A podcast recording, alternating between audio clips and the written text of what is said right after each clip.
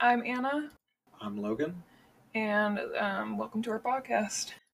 Yeah, uh, we're trying out podcasting for the first time, and our podcast is called That year in media. exactly. Uh, basically, our podcast is going to be us going through popular, important, or influential media year by year. Uh, we're starting in the year 1990.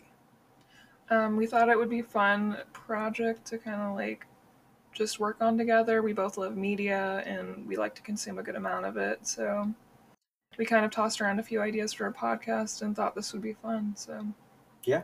Uh, basically, what we're going to go through is each year, starting in 1990, we're going to make a list of films, TV shows, and music that was either very popular at the time or has become really influential. Um, there's going to be certain cult classics and stuff like that that at the time didn't get much love, but now is super influential. For example, um, you know, there's a lot of music like the Pixies that nobody really cared about in 1990, but once Nirvana happened, everyone cared about them. So we're gonna try and see or listen to any of the stuff that was super popular or we think is important.